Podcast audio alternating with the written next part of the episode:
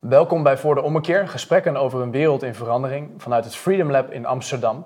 Mijn naam is David van Overbeek en vandaag heb ik de gast Ipe de Boer. Hij is filosoof en schrijver.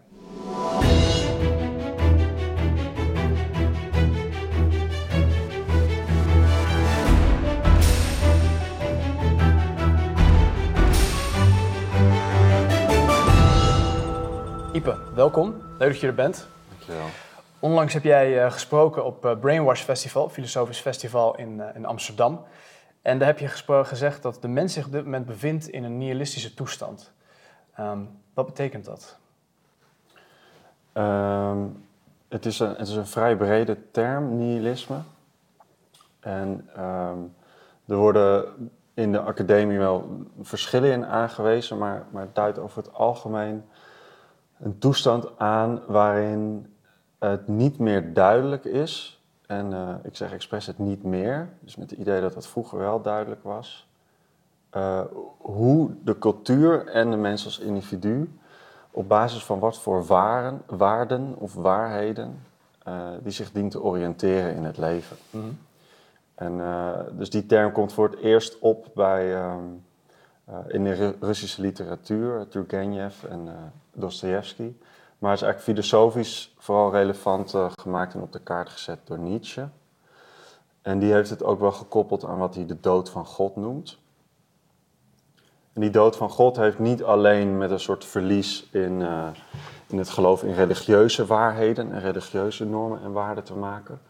Maar eigenlijk nog breder in het geloof of überhaupt het vertrouwen dat er zoiets bestaat als uh, algemene Uh, normen en waarden op basis waarvan de mens zich kan oriënteren. Mm-hmm. Je zou kunnen zeggen een algemeen doel waar de mensheid naar, naartoe streeft, of een hoogste bestemming. Uh, het lijkt alsof we in, ons in een tijd begeven, zo suggereert Nietzsche, waarin uh, uh, dat geloof aan het verdwijnen is. Um, maar dat is natuurlijk vrij abstract, wat dat nou betekent. Ja. Yeah. En een uh, manier om uh, na te denken over wat die toestand uh, betekent. Uh, een mooie manier vind ik uh, eentje die Agamben, uh, Italiaans filosoof Agamben, ja. uh, in zijn eerste werk, De Mens Zonder Inhoud, uh, heeft beschreven. Dat is op basis van een hele bekende gravure, een gravure uit uh, vijftien veertien, van Albert Dürer. Mm-hmm. En die heet Melancholia I. Ja. En wat heel indrukwekkend is aan, de, aan die gravuren is um, dat het een engel weergeeft. Maar die engel die, uh, is niet weergegeven zoals we dat gewend zijn eigenlijk vanuit de christelijke kunst. En dus als een stralend wezen wat, wat uit de hemel neerdaalt. Met een blijde boodschap uh, die richting geeft, sturing geeft aan uh, uh, het aardse leven. Mm. Maar uh, de engel zit uh, onderuit gezakt aan een kant van het schilderij en uh, leunend uh, op een hand uh, voor zich uitstarend. En om, uh, die engel die wordt omringd door allerlei symbolen, uh, meet- en rekeninstrumenten, formules, alchemistische tekens. Met andere woorden, allerlei theoretische en meer praktisch georiënteerde menselijke uh, zaken, hè, waar mensen zich mee bezighouden in de wereld, met kennis, met dingen maken, met projecten. Alleen uh, die tekens en die instrumenten die liggen een soort van rondgeslingerd rond de engel. En het lijkt wel alsof die engel eigenlijk geen toegang heeft tot die instrumenten, tot die tekens. Het lijkt wel alsof die engel niet kan meevoelen, niet kan toe-eigenen wat de mensen die die instrumenten ooit hanteerden, de wetenschappers die die formules hebben opgesteld, eigenlijk bezielden in die projecten. Mm-hmm. Wat, uh, wat ervoor zorgde dat ze zich daarmee bezig uh, hielden. Met andere woorden, uh, alsof het de engel niet meer duidelijk is uh, wat, het, wat het grotere doel is van alles wat we aan het doen zijn. Ja, en hoe moet ik dan deze, deze interpretatie en deze... Deze engel, de toestand van die engel zien in het licht van hoe de moderne mens zich voelt? Nou, Agamben zegt op eigenlijk zoals die engel zich verhoudt tot die instrumenten en die tekens, zo verhoudt de moderne mens zich uh, tot, tot, tot haar traditie.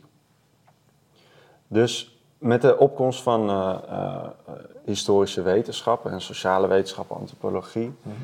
hebben we een enorme vermeerdering van eigenlijk feitenkennis over andere culturen, eerdere levensvormen, andere kunsten, architectuur, hebben we verkregen. En die stellen we ook tentoon hè, in musea en we krijgen er lessen over op school. We zien het in films en series, proberen we dat op de een of andere manier mee te beleven. Uh, en tegelijkertijd hebben we dus al die projecten of de restanten van die projecten uit eerdere tijden. Alleen is het, niet, uh, is het voor ons niet evident wat die projecten, wat de mensen die zich met die projecten bezighielden, nou eigenlijk um, uh, het, wa- het onwillen waarvan al die projecten. Dus denk aan bijvoorbeeld in het museum dat je dan uh, een indianenstam ziet uh, gerepresenteerd. Mm-hmm. Of bijvoorbeeld de film Dancing with Wolves. En, en dan krijg je op de een of andere manier krijg je een beeld en een perspectief op hoe het leven voor, voor binnen die stammen of die culturen dan uh, ooit geweest moet zijn. En tegelijkertijd kunnen we, uh, betekent dat niet dat we ook weten wat het was om een Indiaan te zijn. Uh, waarom, hoe je je precies tot de natuur verhoudt en waarom op die manier. En eigenlijk steeds dat waarom, denk aan de piramides, dat, dat, dat heeft decennia gekost, uh, als het niet meer is, om die enorme bouwwerken te maken en uh, enorme manschappen. Wat heeft die hele cultuur dan bewogen tot dat soort prestaties? Mm-hmm.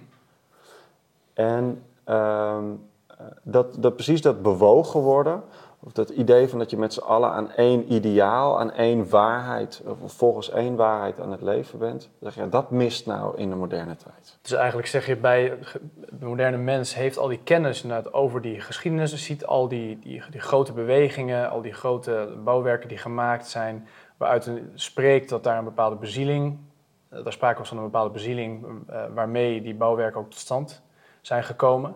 En dat dat iets is wat de moderne mens in zijn eigen tijd Vind, aantreft als ontbreekt. Ja, precies.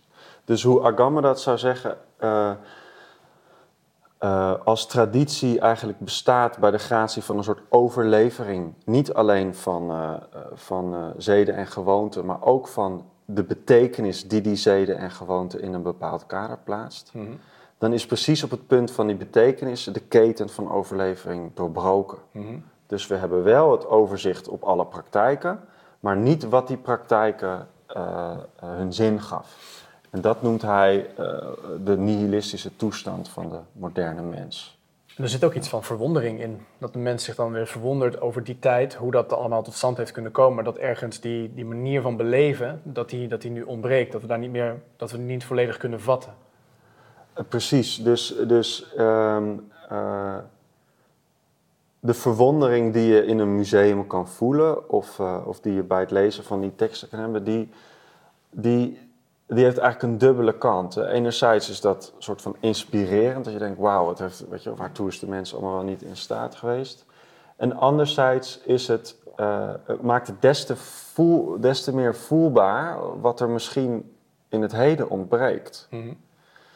En uh, je, kan, je kan het vergelijken, denk ik, met Um, uh, dat je zelf een keer een heel slechte ochtend hebt. Uh, dus je, uh, je wordt wakker en uh, je hebt van alles te doen die dag. Uh, ik wil je moet je kinderen naar, naar, naar school brengen, of je moet naar je werk, of je hebt uh, uh, allerlei soorten afspraken. Dus je hebt van alles te doen, alleen uh, uh, je wordt wakker en je weet eigenlijk niet meer zo goed waarom je al die dingen aan het doen bent. Mm-hmm. Uh, opeens lijkt het alsof die, uh, die activiteiten die je normaal bezighouden op een soort van afstand van je staan.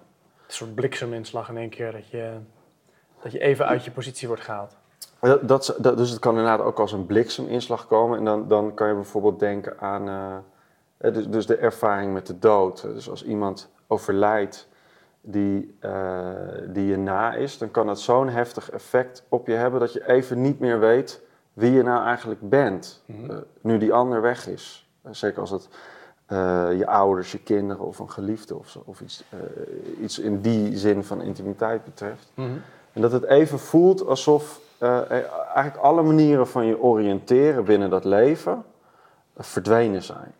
Waarom is dat specifiek nu uh, iets waar de moderne mens, uh, volgens Agamben bijvoorbeeld, waarom die zich daar, daarmee te maken heeft met die ervaringen, meer dan voorheen? Ja, dat is een goede vraag.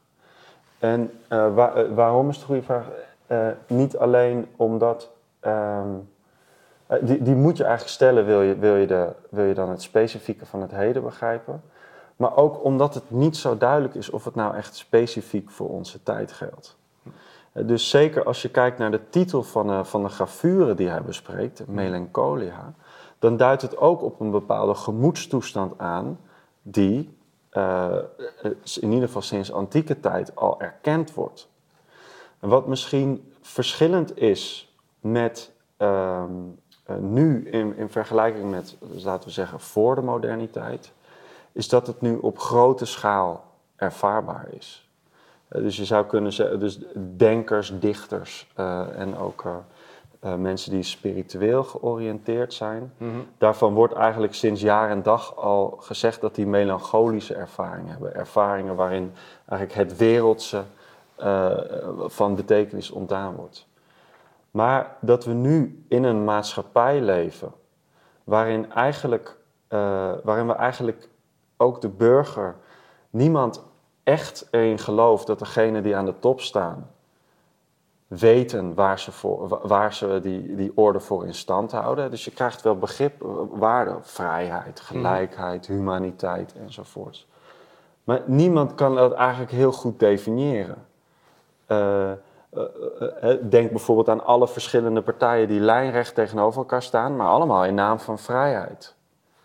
En Uh, in die zin kan je zeggen dat, dat, dat zelfs de alledaagse burger, en daarmee dat bedoel ik niet uh, denigrerend, maar mensen die zich over het algemeen niet zoveel met filosofie en dergelijke bezighouden, dat zelfs die mensen op de een of andere manier uh, niet meer erin vertrouwen dat er iemand is, of een instituut is, of, een, uh, uh, uh, of, of, of goeroes zijn, die... Uh, die wel weten waarom we het allemaal doen. Ja, en zou je dan ook, toen je er laatst stond bij, bij Brainwash bijvoorbeeld, zou je dat kunnen zien als een, als, een, als een manifestatie daarvan? Dat mensen meer met deze vraag bezig zijn en dat deze vragen zelf, uh, dat we ook meer gewend zijn of misschien meer behoefte aan hebben om, om dit antwoorden op dit soort vragen te vinden in, in een publieke ruimte met elkaar, in, in, in, onder dit soort festivals bijvoorbeeld? Ja, dat zou kunnen. Uh, dus publieksfilosofie.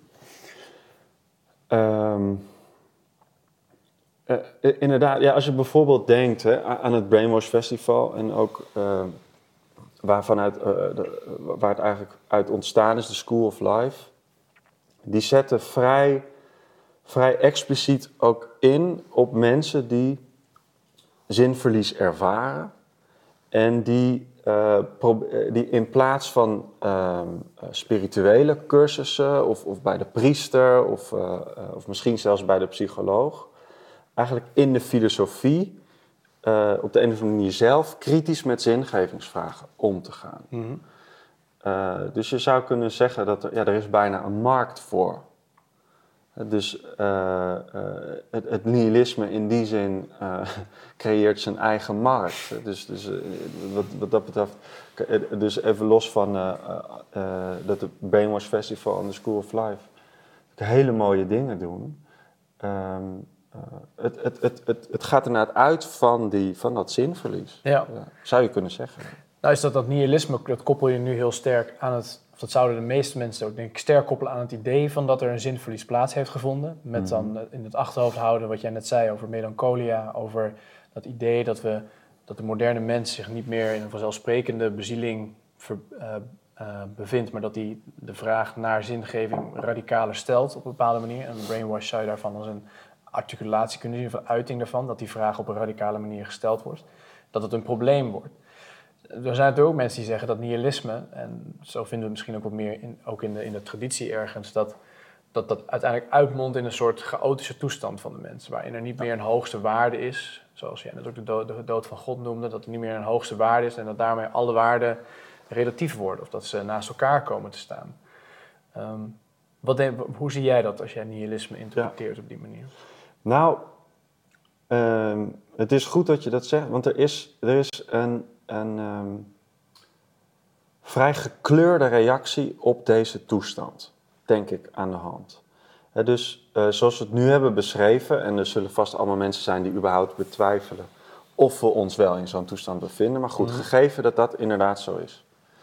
Dan zijn er heel veel intellectuelen, vanuit, vooral vanuit Amerika, die dit nihilisme uh, uh, eigenlijk gelijkstellen aan een soort cynisch, subjectivistisch, uh, moreel relativisme, om een paar dure termen achter elkaar te noemen. Met andere woorden, het verlies in het geloof van uh, algemeen geldende normen en waarden, idealen enzovoorts, heeft per definitie tot gevolg dat mensen in een soort anything goes vervallen. Mm-hmm. He, ieder zijn eigen mening, ik doe wat ik wil. Ja. En die zeggen eigenlijk, ja, er is een soort direct verband tussen de filosofen die hebben onderzocht wat nihilisme is en hebben gezegd dat dat zo is, en het feit, wat, wat zij een feit noemen, dat mensen nu in het Westen heel individualistisch zijn en uh, uh, allemaal zeggen, ja, het is gewoon ieder zijn eigen smaak. Uh, en die, die verwijten eigenlijk de filosofen die over het nihilisme denken, dat zij zelf de waarden waarvan zij denken dat die eigenlijk nog wel bestaan, en dan kom je dus bij, bij van die abstracte waarden als vrijheid, humaniteit enzovoorts uit, dat zij, die hebben, dat, zij dat geloof daarin hebben uh, weggepraat. Ze hebben het zelf om zeep geholpen, precies, eigenlijk. Precies. En je krijgt daarmee dan de, uh, de oproep om terug naar die waarden te gaan. En uh, we moeten die traditie herwaarderen. Uh, we moeten uh, uh, voor die idealen die uh, bijvoorbeeld met de mensenrechten, maar eigenlijk vooral al in de verlichting, het autonome, redelijke individu, dat de democratische waarden kan erkennen. Hmm. Daarvoor moeten we blijven vechten. En we moeten ons verzetten tegen iedere filosoof die beweert dat er niet zoiets bestaat als universele waarheid. Um, Ik denk dat dat, uh, een, uh, ik denk dat dat geen neutrale reactie op het, op het nihilisme is. Ik denk dat het, dat het een, een, een bepaalde idee van het nihilisme met zich mee... Wat zegt nihilisme is per definitie cynisch en relativistisch. Ja. Terwijl ik denk uh, dat er ook, en dat, dat heb ik van Agamben geleerd... dat er precies in die wanhopige toestand, hè, geen oriëntatie, dwaling... Uh, het, het kader waar, waarmee je de normale wereld ziet is even verdwenen, dat daarin ook een hele positieve waarde schuil gaat. Uh. Dus, dus er zit een positieve waarde, kan er ook schuil gaan in het feit dat, dat nu die waarden naast elkaar komen te staan. Dat het niet per se een soort cynisch teruggetrokken houding, uh, voor, uh, dat dat daaruit voortkomt, maar dat er ook nieuwe mogelijkheden in liggen, in schuil gaan, een nieuwe, een nieuwe levenswijze misschien. Ja. Uh, ja. En om, om iets duidelijker te maken wat ik daarmee bedoel, uh, als we teruggaan naar die engel bijvoorbeeld. Wat ziet die engel op het moment dat hij uh, uh, zich tot, tot, tot uh, de reken- en meetinstrumenten en de wetenschappen en de vormen van allerlei andere uh, van, van eertijds verhoudt? Of, meer aan het eigen leven gekoppeld, wat zie je op het moment dat je niet zomaar opgaat in de routine van al je activiteiten... Maar je, uh, uh, maar, je, maar je heel even daar, daarvan losstaat. En, uh, uh, s- s- en naar je leven kijkt zonder dat het meteen geordend is vanuit die routine. En oh, nu moet ik dit doen, nu moet ik dat doen. Mm-hmm. Nou, de, uh, uh, de, kritiker, de, criticus, de critici van het nihilisme zeggen, ja, dan word je cynisch. Uh, ja, niks is eigenlijk waardevol. Ja. Dus ga ik gewoon maar doen wat ik wil of ik maak er een eind aan. Ja. Oké, okay, dat is een mogelijke reactie. Maar als je gaat nadenken over wat het betekent om de wereld en je eigen leven in dat licht te zien, dan kan je ook zeggen, en dit is de beweging die Agamben maakt, ja, voor zover je op dat moment um, uh, geen duidelijke oriëntatiepunten, geen duidelijke kaders hebt, kan je ook zeggen, je bent op dat moment vrij van die kaders. Dus je ziet de werkelijkheid, je ziet je eigen leven voor even, of misschien voor langere tijd, bevrijd van de ideeën en de idealen die het daarvoor direct al een bepaalde kant op stuurden. Mm-hmm. Met andere woorden, je ziet de werkelijkheid voor zover die op dat moment nog even niks van je vraagt. Niet al uit zichzelf een bepaalde kant op wijst. Zoals ik het goed begrijp is dat hier, om dat voorbeeld wat je zelf aanhaalde in het begin... Uh, stel je voor, 's ochtends word je wakker en je bent even helemaal kwijt waarom je eigenlijk de dingen doet die je doet. Dan kan je als reactie daarop kan je gelijk terugschieten in een, in een, in een alledaagsheid... of gelijk een reactie daarop geven en die leegte die dus ontstaat in het besef... van dat je niet even niet meer weet waarom je de dingen doet die je doet... dat je gelijk weer terugschiet naar een soort... nou, dan ga ik maar dit doen of dan moet ik maar dat doen... of uh, in die cynische reactie misschien... kan je in plaats daarvan kan je ook zeggen... nou, die leegte zelf, daar kan ik iets mee. Dat, is misschien, dat biedt misschien een nieuw perspectief... of dat biedt een nieuwe, een nieuwe mogelijkheid zelf... in ja. plaats van het gelijk terug... Ja, ten eerste de mogelijkheid van die vraag. Het is pas op het moment dat je er via zo'n ervaring achterkomt... dat je normaliter volgens allerlei ideeën en idealen al je activiteiten aan het doen bent... pas als je erachter komt dat dat überhaupt het geval is... kan je een vraag richting je eigen leven stellen. Hè? Maar het kan blijkbaar ook anders. Want ik heb nu gezien, of ik heb nu gevoeld... dat het niet noodzakelijk is... dat ik me op deze of die manier tot het leven verhoud. Dus het, in eerste instantie maakt het een soort uh, vragende of kritische positie mogelijk... ten opzichte van waarvan je eerst altijd dacht... ja, dit is gewoon de werkelijkheid. Zo gaat het leven, nu eenmaal. En um, ook om, om uh, terug te gaan naar bijvoorbeeld... Hè, stel iemand overlijdt en je krijgt dat soort vragen... Um, uh, Alle, alle, alle psychologische clichés komen hier ook bij kijken. Ja, je moet dat niet onderdrukken en je moet niet uh, proberen aan het verleden vast te houden enzovoort. Maar wat betekent dat, of, of wat betekent het om niet aan het verleden vast te houden? Dat je, omdat het leven nu eenmaal veranderd is, eerst zeg maar met partner en daarna uh, zonder partner, hmm. zal je je op een nieuwe manier tot het leven moeten gaan verhouden. En... Uh, uh, In die zin is zo'n ervaring is eigenlijk essentieel om vervolgens tot die nieuwe houding te komen. Als je blijft vasthouden aan hoe je je daarvoor al aan het leven hield en daarvoor uh, tot jezelf verhield, dan kom je in de problemen. Waarom kom je dan in de problemen? Omdat je dan vasthoudt aan een beeld van jezelf en een beeld van het leven, wat misschien klopte voor zover je dat in relatie tot je geliefde had gevormd, mm-hmm. maar op dit moment uh, niet meer. Want die, die persoon is er niet meer. Ja. En uh, je zou kunnen zeggen, het leven verandert natuurlijk voortdurend. En in die zin vraagt het leven steeds nieuwe dingen van je. Maar hoe kan je openstaan voor die nieuwe dingen ervan? Dat kan alleen maar op het moment dat je de manier waarop... via jouw persoonlijke beleving van die werkelijkheid... je altijd binnen een bepaald kader uh, leeft... dat kader mee kan veranderen. En dat kan alleen als je überhaupt erachter, of dat kan je alleen bewust doen... als je er in, in ieder geval achter bent gekomen... Mm-hmm. dat er sprake is van een dergelijk kader. Mm. En uh, de technische termen die Agamben hiervoor gebruikt... is de melancholicus, of de nihilist... of degene die, uh, uh, die, die zich verdwaald en vervreemd voelt... die ervaart de werkelijkheid voor het eerst in termen van mogelijkheid... En niet alleen maar in termen van actualiteit. Mm-hmm. Je zou kunnen zeggen, de actuele werkelijkheid is hoe de werkelijkheid mij nu toeschijnt... en uh, die ik nu op een bepaalde manier geordend zie. Uh, dus te, wij, wij zijn hier in gesprek, in het interview. En dat is een kader waar, uh, waardoorheen ons gesprek dit een bepaalde betekenis krijgt. Mm-hmm. Nou, de melancholicus, uh, stel ik zou vervreemd raken van dit gesprek... dan word ik me op een bepaalde manier heel erg bewust van... oh ja, je hebt al die cameralichten, de camera's. Je hebt nog een hier een ruimte achter. En je wordt je bewust van alles wat, zolang je midden in dat kader zit... wat je niet ziet. Mm-hmm. En dan zie je dat de werkelijkheid waarin je je begeeft... op een bepaalde manier altijd ruimer is...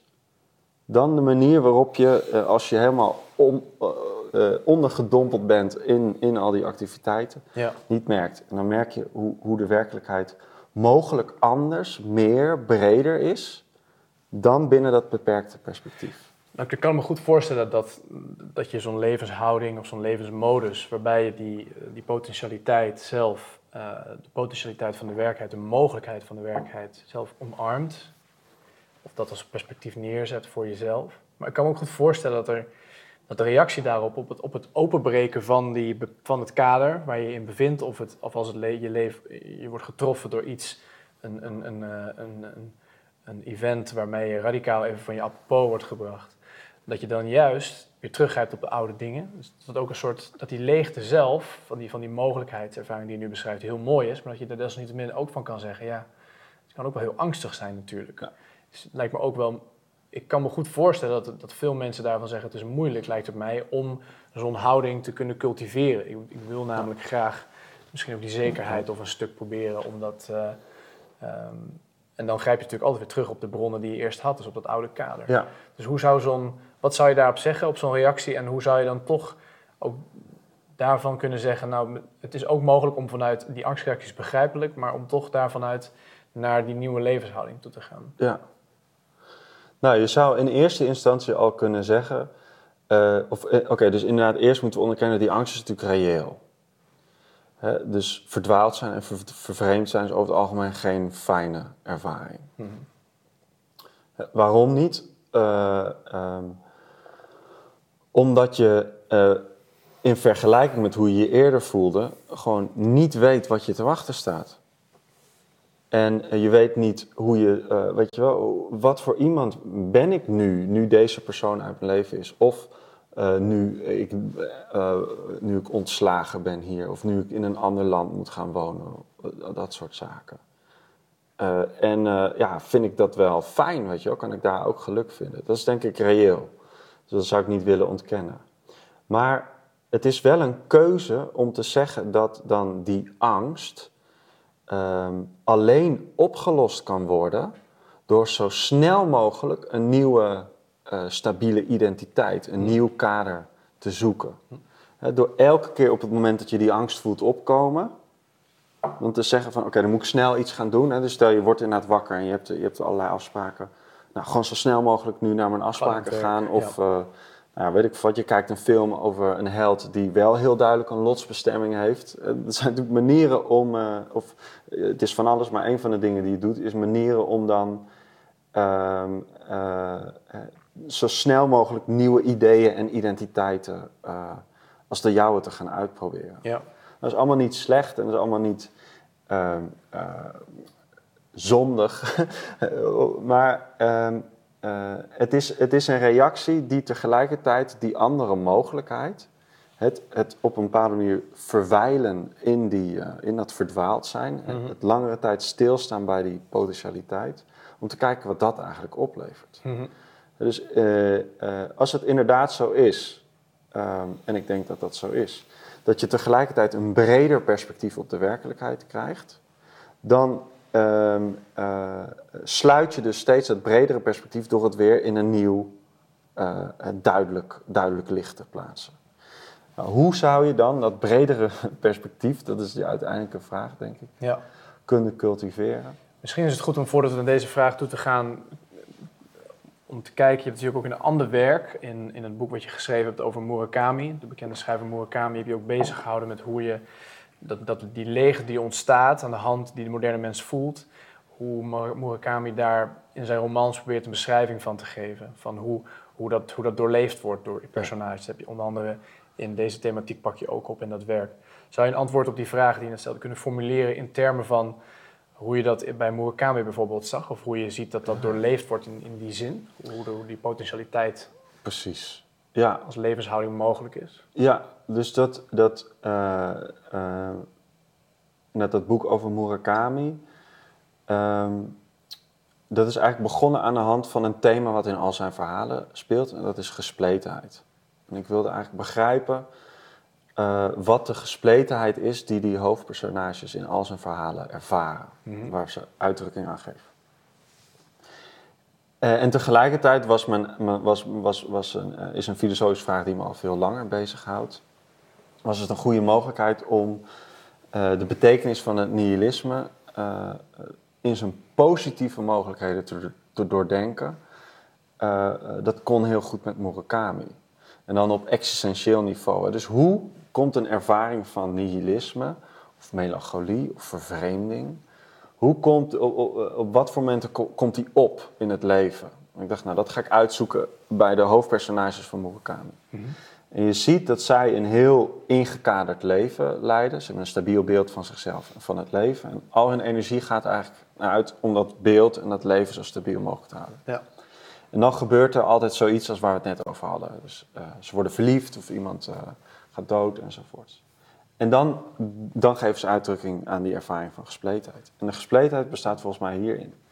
Dat ze uh, zich enerzijds gespleten voelen tussen wat ze kennen.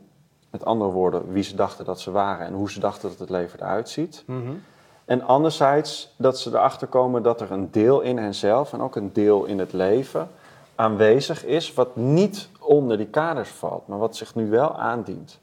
En dat zie je dan verbeeld op allerlei manieren. Dus die uh, uh, in Hard-Boiled Wonderland en het einde van de wereld wordt de hoofdpersoon bijvoorbeeld van zijn schaduw gespleten. Die schaduw leeft voort als autonoom personage. Maar je hebt ook splijtingen in de werkelijkheid. Uh, dus dan heb je opeens twee verschillende leefwerelden. Eén waarvan ze de spelregels kennen, één waarvan niet. Mm-hmm. Je zou kunnen zeggen, dus één actualiteit die gekoppeld is aan hoe ze eerder leefden, waarvan ze alles kennen. En ja. anderzijds het leven als iets potentieels, wat nog niet duidelijk is in welke vorm het aan gaat nemen. Dus dat wil ik proberen uit te zoeken. En je hebt verschillende reacties op die gespletenheid. En de eerste is dat ze dus inderdaad juist weer heel erg gaan vasthouden aan die, dat eerdere leven. Want ja, toen wisten ze hoe, hoe het moest. En hoe het hen goed ging.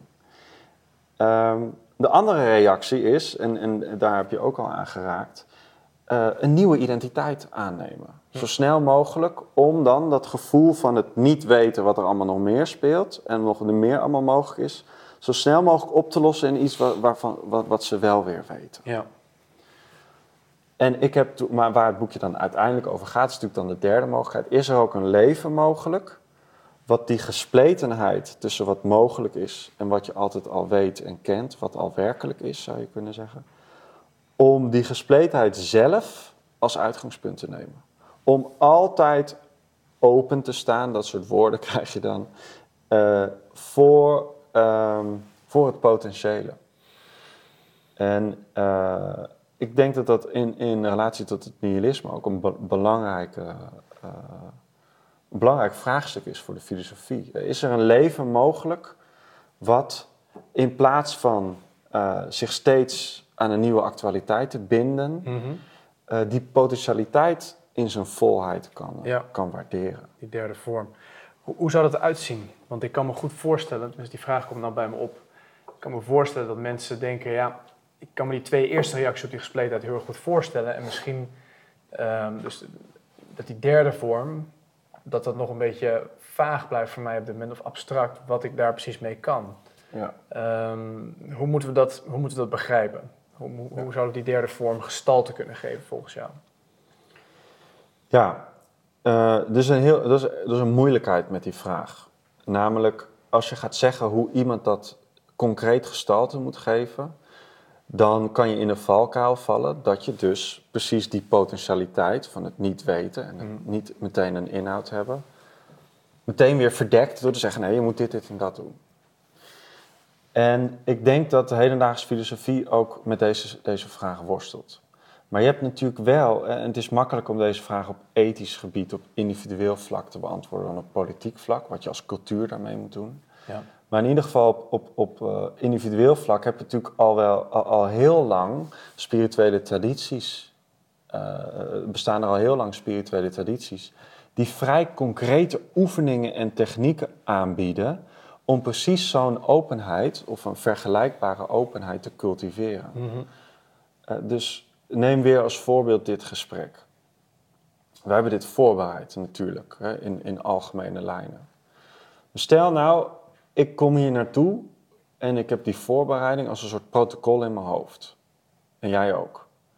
Dan weten we dus eigenlijk, eigenlijk al op voorhand wat er gezegd gaat worden en wat het eventueel met ons gaat doen. Namelijk niks, want we weten toch al wat er gezegd gaat worden. Ja.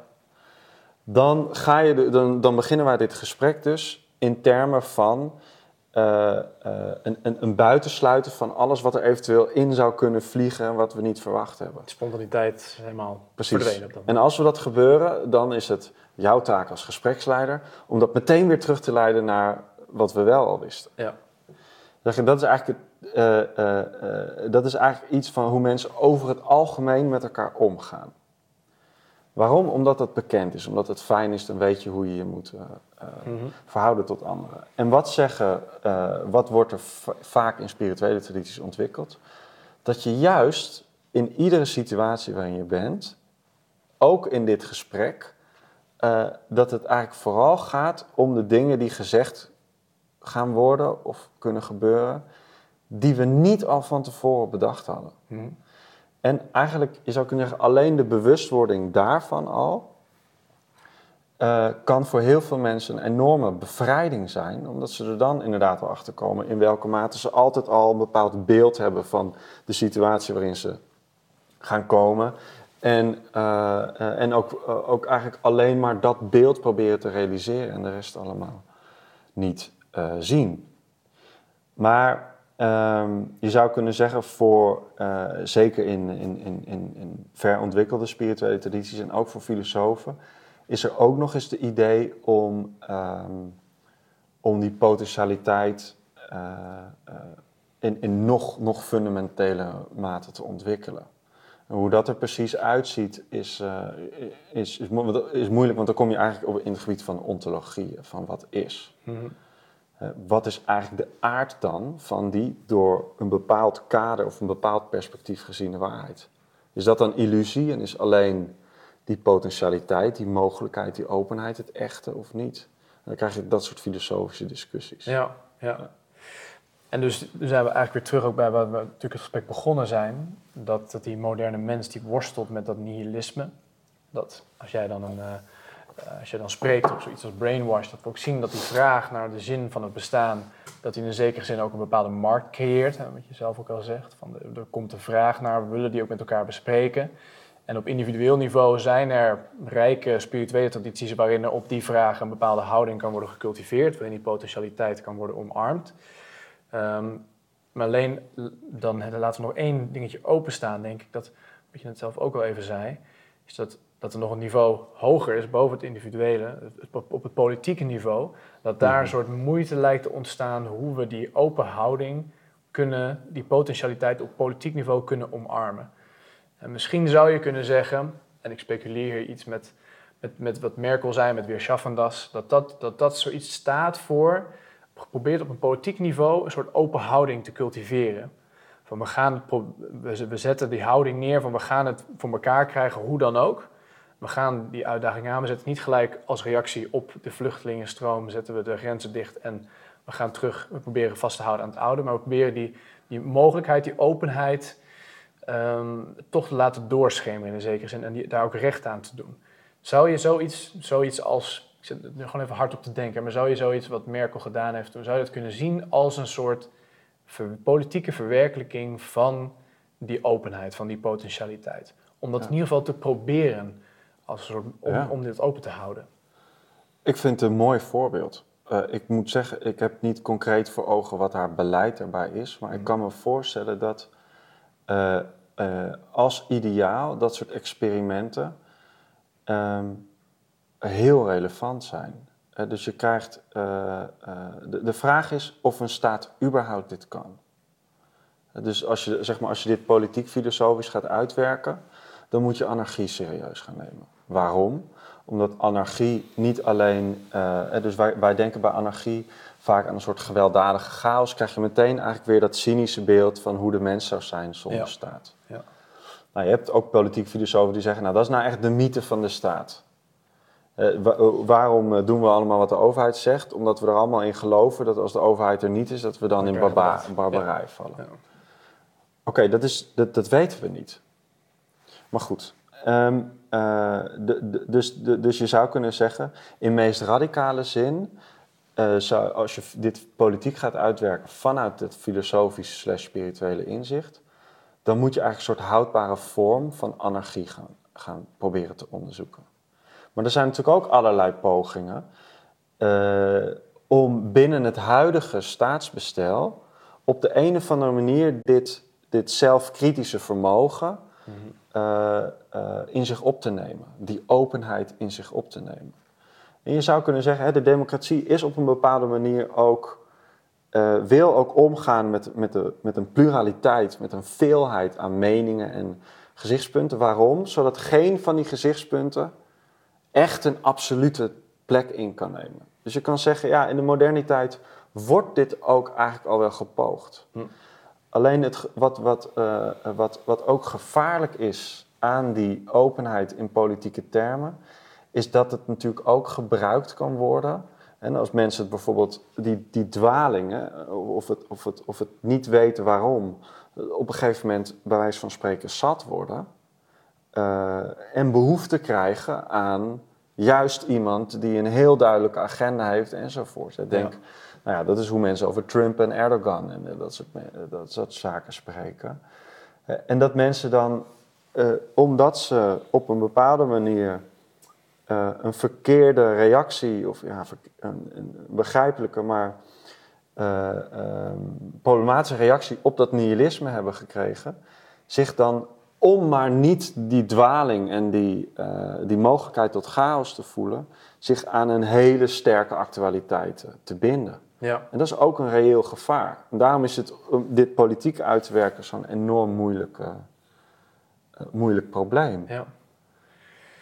Ik denk dat we dat, uh, dat we dat voor een volgend gesprek misschien maar eens een keer moeten bewaren. Om te kijken hoe we dan die openheid bijvoorbeeld op politiek niveau, hoe je dat zou kunnen cultiveren of hoe we dat, hoe we dat gestalte kunnen geven. In ieder geval hebben we nu wel goed, een goed beeld gekregen, denk ik, van hoe dat op individueel niveau uh, zou kunnen. Ipe, ik wil je bedanken voor je, voor je aanwezigheid. Dankjewel. Graag gedaan. Ja.